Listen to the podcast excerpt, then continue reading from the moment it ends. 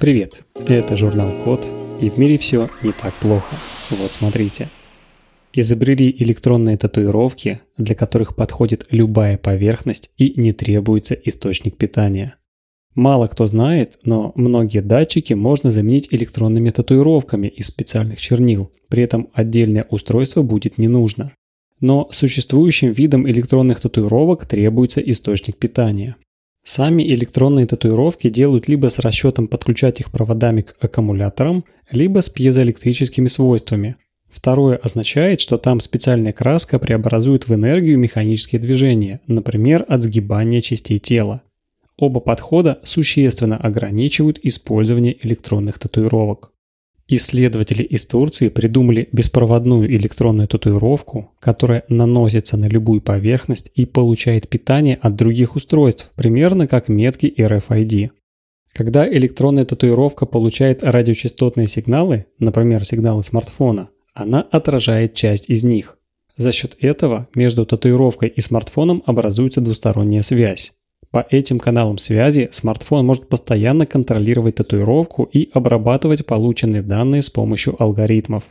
Сама татуировка наносится с помощью отдельных игл с двумя типами чернил. Первые сделаны на основе оксида цинка и содержат нанопроволоки, а вторые – проводящие из графенного аэрогеля, которые наносятся поверх первых. При тестировании таких татуировок для отражения сигналов использовали смартфон и широкополосный модем. Данные от татуировок были успешно получены на частотах 900 МГц и 2,45 ГГц. Электронные татуировки, которые не зависят от источника питания, могут полностью заменить множество датчиков, которые сейчас применяются практически во всех отраслях. При этом не требуется производить устройство, достаточно будет изготавливать чернила для нужного варианта использования. Например, можно использовать электронные татуировки даже в качестве беспроводных датчиков электроэнцефалограммы. Отдельное преимущество новых электронных татуировок – это возможность использования на любой поверхности. Например, их можно нанести на недоступное для диагностики место в автомобиле и получить данные о работоспособности детали. А если нанести чернила на стул, можно постоянно получать информацию о положении своего тела, например, следить за осанкой придумали новый тип сенсорного управления, который не отвлекает водителя от дороги. В последнее время все больше автомобилей оснащается оборудованием сенсорным экраном, например, системами мультимедиа или климат-контроля. Но для управления таким устройством нужно смотреть на него и нажимать на кнопки на экране, а значит отвлекаться от дороги. Помимо отвлечения внимания, это приводит к сильной усталости водителя. В Канаде придумали встроить сенсорное управление в ткань интерьера автомобиля, например, ремня безопасности, подголовника и оплетки руля. Для этого использовали электронный текстиль, который изготовили в 5 этапов. Для этого к войлочной основе пришили токопроводящие нити и подключили их к входным и выходным контактам микроконтроллера. Затем к нитям прикрепили пьезорезистивные кусочки ткани, которые определяют давление. В качестве буфера между активными слоями и для обеспечения тактильной обратной связи добавили ткань из полиэстера. Поверх пришили пятый слой с визуальными подсказками о типах жестов, которые поддерживает интерфейс. Когда токопроводящие нити сжимаются, активируется чувствительность к давлению. Накладка на ремне безопасности воспринимает смахивающие жесты по всей своей длине как команду увеличить или, например, уменьшить громкость звука. Для оплетки руля и ткани подголовника назначили жест двойного нажатия, по которому мультимедиа переключается между воспроизведением и паузой. Новую систему управления проверили в реальных условиях с участием 16 человек. По сравнению с выполнением тех же задач на устройствах с сенсорным экраном, управление с помощью жестов по ремню, рулю и подголовнику вызвало в три раза меньше отвлечения внимания водителя. Взаимодействие с такими системами управления простое, а интеграция с интерьером автомобиля выглядит привлекательно. И хотя большинство жестов можно заменить кнопками или ползунками, это было бы шагом назад. Авторы изобретения надеются, что в будущих автомобилях хотя бы часть управления будет реализована с помощью электронного текстиля. Разработали быстрый автоматизированный тест на прочность цемента за минуты, а не часы. Как бы то ни было, а бетон остается самым распространенным строительным материалом на планете.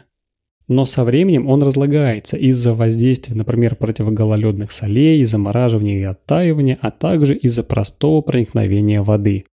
Все это может привести к коррозии арматуры, а в конечном счете к обрушению здания. Стандартный тест на прочность цемента проводится в лаборатории и состоит в том, что на образец бетона воздействует водой, при этом постоянно измеряют, сколько воды образец поглощает и пропускает, меняя свой вес. Такой тест длится несколько часов, а иногда и дней. Чтобы это упростить, исследователи сделали автоматизированный тест на прочность цемента, который выдает результаты за минуты. В нем специальное устройство измеряет поведение капель воды на поверхности цемента с помощью компьютерного зрения, чтобы узнать, как быстро она поглощается, например, одна капля. Тест проверили на 60 уникальных образцах цемента и получили результаты, сходные с теми, что получили с помощью обычного метода испытаний. Также в дополнении, кстати, удалось выяснить, что на самом деле имеет значение, под каким углом капля воды соприкасается с цементом. Сейчас авторы работают над тем, чтобы масштабировать свой тест для разных строительных растворов и других разновидностей бетона. Но то, что новый тест занимает значительно меньше времени, чем традиционный, и может проводиться в полевых условиях вместо лаборатории, дает надежду, что строители будут проверять больше материалов до того, как их использовать. Изобрели гибкий имплантат, который мониторит и лечит болезни сердца а затем просто растворяется в организме. Большое количество смертей в мире происходит из-за сердечно-сосудистых заболеваний. Например, в США одних ежегодно умирает более 650 тысяч человек, то есть примерно каждый четвертый. Почитано, что одна треть смертей от таких заболеваний вызвана временными осложнениями, такими как нарушение сердечного ритма после травматического сердечного события. Многие из таких смертей из-за осложнений можно было бы предотвратить, если бы инструменты для наблюдения и лечения пациентов были бы лучше. Кардиостимуляторы, стенты и дефибрилляторы для сердца состоят из жестких металлов и требуют как минимум двукратного хирургического вмешательства для установки и для удаления. Причем, если наступает осложнение, то удалить устройство нужно очень быстро. Для решения проблемы ученые сделали гибкий имплантат, который мониторит и лечит болезни сердца, а затем сам растворяется в организме.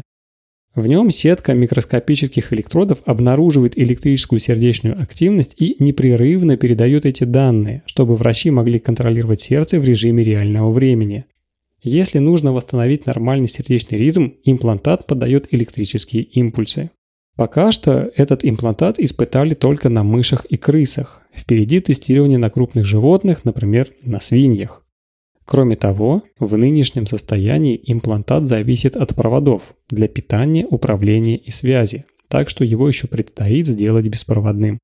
Но в будущем такое устройство может помочь людям и продлит многие жизни. Изобрели термонакидку, которая охлаждает автомобиль летом и нагревает зимой без электричества. Все больше людей выбирают электромобили, чтобы помочь экологии. В России даже есть программы, которые поддерживают покупку электромобилей и повсеместную установку зарядных станций для них. Но многие автомобилисты не спешат пересаживаться на автомобиль с аккумулятором, потому что он очень чувствителен к температуре окружающей среды. Например, запас хода электромобиля и производительность батареи значительно снижаются при температуре ниже 4 градусов Цельсия или выше 46 градусов. Если же нужно обогреть или охладить салон, запас хода снизится еще на 17%, ведь система климат-контроля питается тоже непосредственно от аккумулятора. Так вот, в Китае сделали термонакидку, которая охлаждает электромобиль летом и нагревает зимой вообще без электричества. Она состоит из двух слоев. Наружного из волокон кремнезиума, покрытых нитридом бора, и нижнего из алюминиевого сплава. При повышенной температуре наружный слой из кремнезиума излучает тепло, которое поглощается от Солнца. Такой вид охлаждения называется радиационным. Тепло продолжает рассеиваться даже ночью, когда нет солнечного света и автомобиль остается прохладным. При пониженной температуре нижний алюминиевый слой накидки удерживает тепло под собой за счет отражения тепловых фотонов, которые излучает электромобиль. Такой механизм называется рециркуляцией фотонов. Термонакидку протестировали на нескольких автомобилях на улицах Шанхая и зафиксировали, что в жаркий день она охлаждала салон примерно на 27 градусов, а поверхность на 7 градусов. Ночью в накрытых термонакидках автомобилей, кстати, было почти на 7 градусов теплее, чем снаружи. Изобретатели отмечают, что нынешний процесс производства таких термонакидок слишком сложный и его еще предстоит упростить. Но в перспективе такое покрытие можно использовать не только для электромобилей, но и, например, для зданий. Это может помочь снизить энергопотребление на поддержание климата в помещениях. Оно сейчас составляет до 20% от общемирового. На этом все. Спасибо за внимание. Заходите на сайт thecode.media и подписывайтесь на нас в социальных сетях. С вами был Михаил Полянин.